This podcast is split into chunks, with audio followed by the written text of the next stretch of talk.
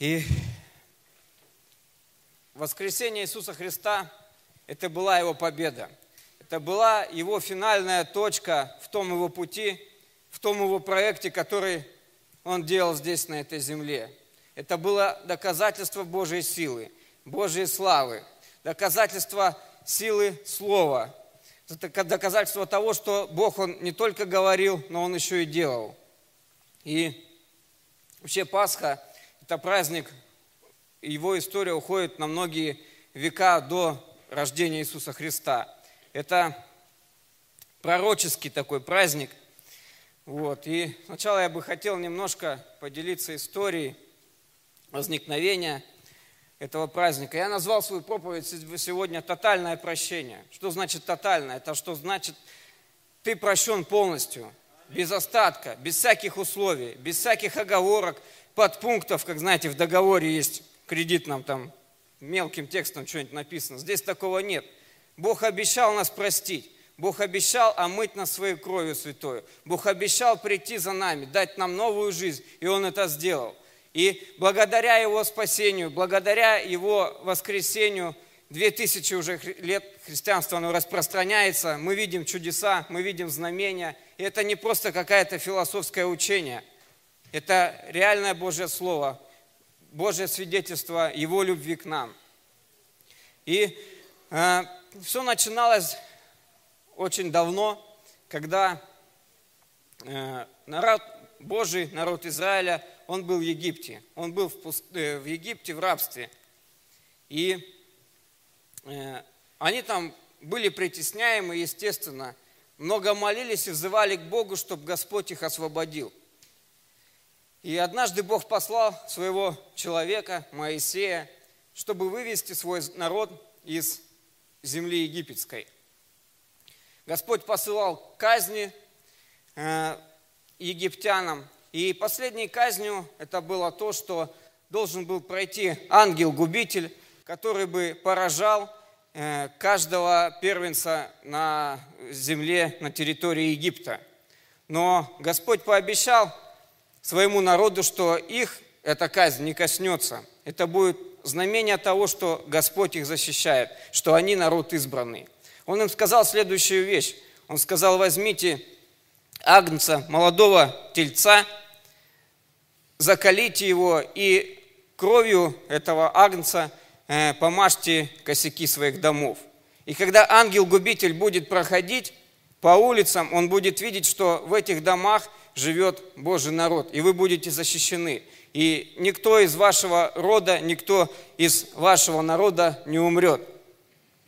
И давайте э, я прочитаю Исход, 12 глава.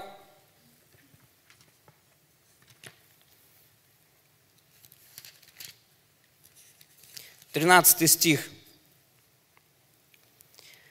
«И будет у вас кровь знамением на домах, где вы находитесь, и увижу кровь, и пройду мимо вас, и не будет между вами язвы губительной, когда буду поражать землю египетскую». Вообще, слово «Пасха» или «Песах», э, значение его э, – это еврейское слово, которое означает «пройти мимо». Господь прошел мимо в тот день. Господь прошел мимо и не поразил израильский народ. И после того э, фараон их отпустил. Он испугался окончательно и отпустил их, и они вышли. Вышли из Египта. И Господь им заповедовал, чтобы каждый год в память о том, что происходило в те времена, они праздновали этот праздник Пасхи, э, праздник Песах. И что характерно – и многие говорят о том, что это в принципе и понятно по смыслу, что вот это вот праздник Пасхи, который праздновался в Ветхом Завете, это был прообраз того, как придет Иисус Христос на эту землю.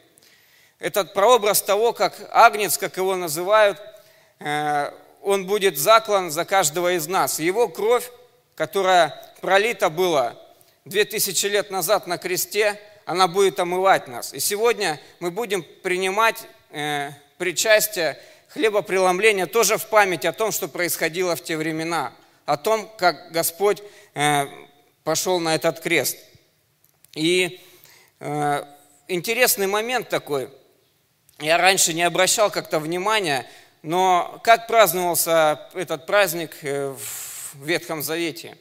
Одним из таких моментов было, когда люди должны были выбрать ягненка, агнца, молодого, без пятна и порока, самого лучшего. И за четыре дня до того, как э, принести его в жертву, они его брали к себе домой. Они заботились, естественно, о нем. Они э, следили за, то, что, за тем, чтобы ничего с ним не происходило, потому что он должен быть самый лучший. Самый лучший. И они брали его к себе в семью, где были дети. И, естественно, я так понимаю, что дети, они к нему привязывались. У меня есть дети, они, у них есть домашние животные, у них есть вот хомячок, они очень сильно его любят, они привязаны к нему – Э, собака есть, они с ним э, долгие как бы, годы ну, росли вместе. И я понимаю, что дети, они легко привязываются к животным, особенно маленьким, таким красивым.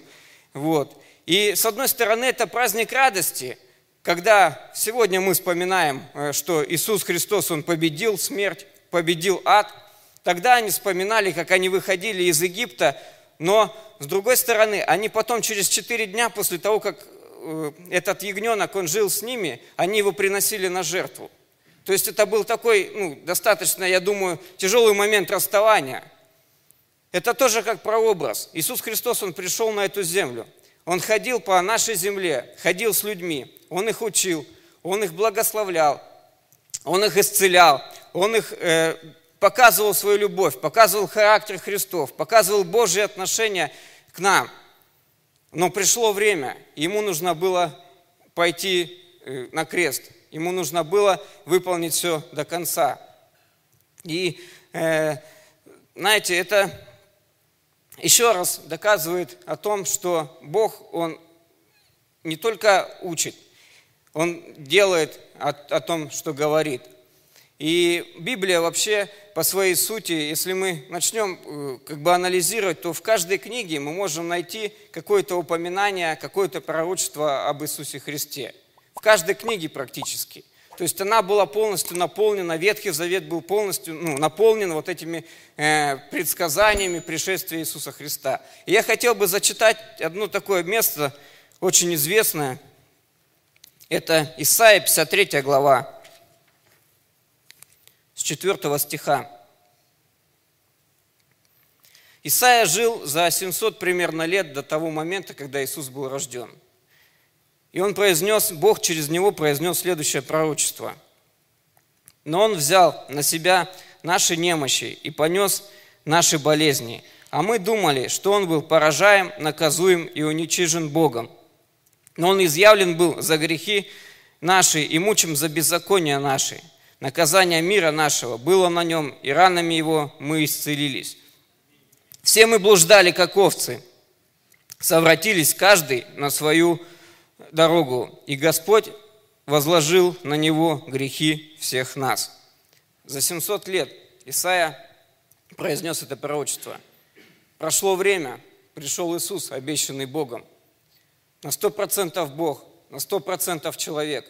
Он ходил по этой земле, он три года служил, он три года собирал людей, апостолов, свою команду, наставлял, чтобы они потом шли дальше и перевернули этот мир, как написано в Библии.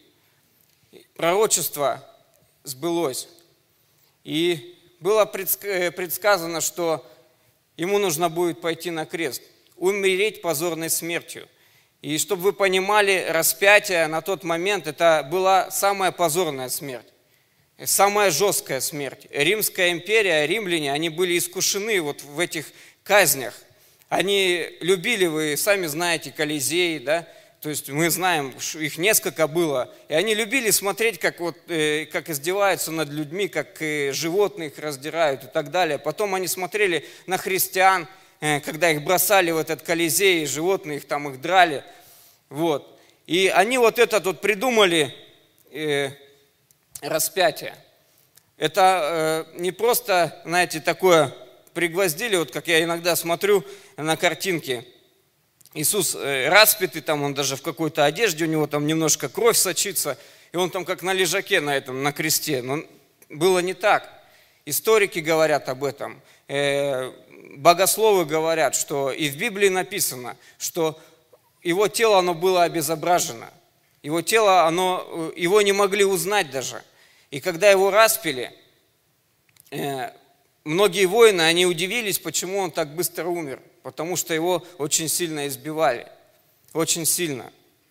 И, знаете, мы вот недавно во вторник на домашней группе смотрели э, ролик, ну, ролики там, э, серия называется э, «Пасхальные переживания». Хорошие такие ролики, которые показывают, как все изначально происходило, вот эти время перед э, распятием Иисуса Христа. И там была показана одна история, о которой я сильно как-то не обращал внимания, не, ну, не задумывался о ней. История была о том, как Иисус омывал ноги своим ученикам. И в чем суть? В том, что это был последние сутки его пребывания на земле – и они также пришли праздновать День Пасхи в Иерусалим.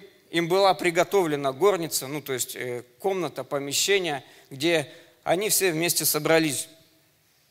И происходила следующая ситуация.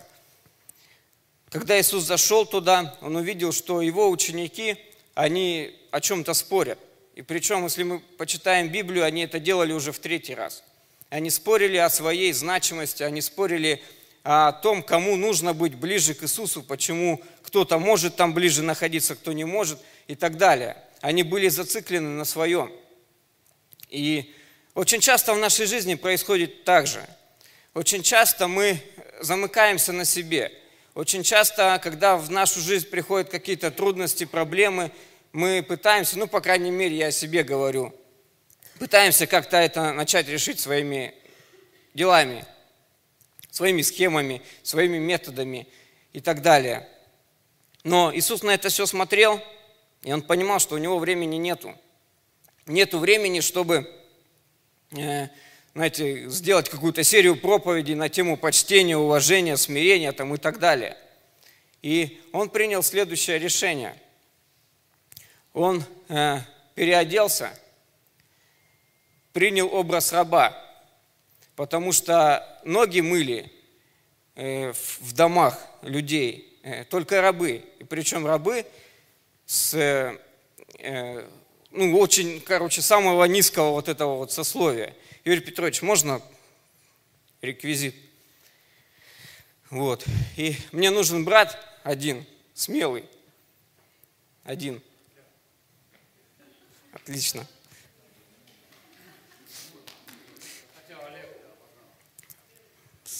разувайся. Что он здесь сделал Иисус Христос? Снимай. Штаны оставь только. Что сделал Иисус Христос? Он переоделся. Он принял образ раба, и он стал мыть ноги своим ученикам. Он нагнулся и стал омывать ноги одному, другому. И они остановились в своих спорах и очень сильно удивились. Вот. Петр, как обычно, выскочил и сказал, что мне не надо, я недостоин. Это были те люди, его ученики. Он смотрел на них и понимал, что буквально через сутки они разбегутся все – они испугаются. Но он им мыл ноги. Среди них был Иуда, который на тот момент уже созрел к тому, чтобы предать Христа. Он уже был готов, он уже искал вот этот вот шанс, чтобы взять его и просто кинуть. Но он смотрел на них, как на своих детей, потому что он их изначально уже простил полностью, тотально простил. Он смотрел на них и не видел в них никакого пятна, не видел в них никакого порока. Он прекрасно понимал их судьбу. Он прекрасно понимал, что он делает. И вот этот вот неординарный поступок, он заставил чем, о чем-то задуматься этих людей. И я хотел бы прочитать, что он говорил. Можешь уходить, можешь посидеть.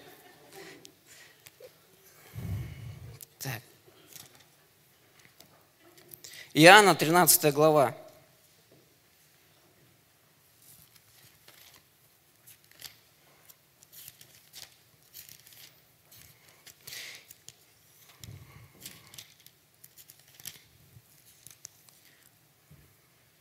14 стих.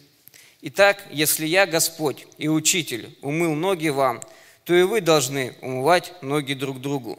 Ибо я дал вам пример, чтобы и вы делали то же, что я сделал вам. Истинно, истинно говорю вам, раб не больше господина своего, и посланник не больше пославшего его. Если это знаете, блаженны вы, когда исполняете. Очень сильные слова блаженны вы, когда исполняете. Мы можем много знать, тем более в наш век, когда можно открыть интернет и за 5 секунд получить любую информацию, любые знания со всего мира. Любых христианских авторов, Библия и так далее. Мы можем это знать, но нам нужно еще это исполнять. И когда я размышлял над этой темой, и Господь мне проговорил, я ну, вот над этой ситуацией Господь мне проговорил, что сделай то, о чем написано в Библии. Не просто расскажи, а сделай и покажи на своем примере. Господь нас учит так. И будь я, не зная Бога, я бы, наверное, ни в жизни над это не подписался. Люди сидят, в интернете не понять, сколько людей еще посмотрят.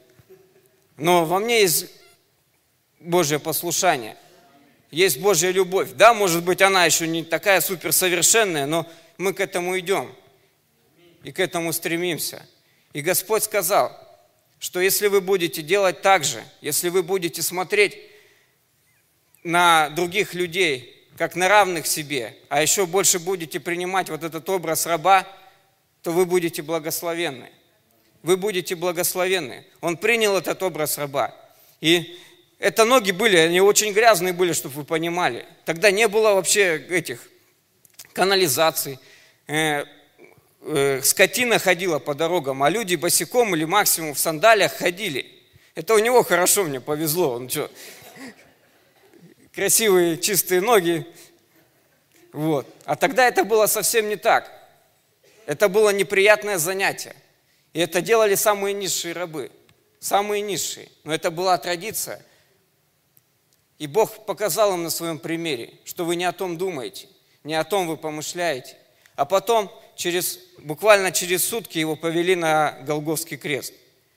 Над ним издевались, его, в него плевали, его избивали.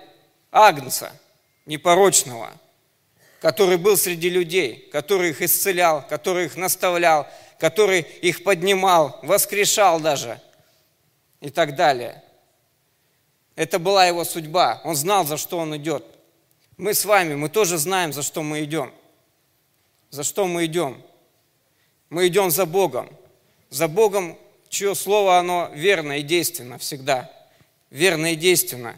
И я хотел бы показать ролик об его воскресении, об его победе, о той победе, которую празднуем мы сегодня. Можно? Сегодня мы празднуем этот праздник. И э, знаете, в 1 Коринфянам 5 главе 7 по 8 стихи написано.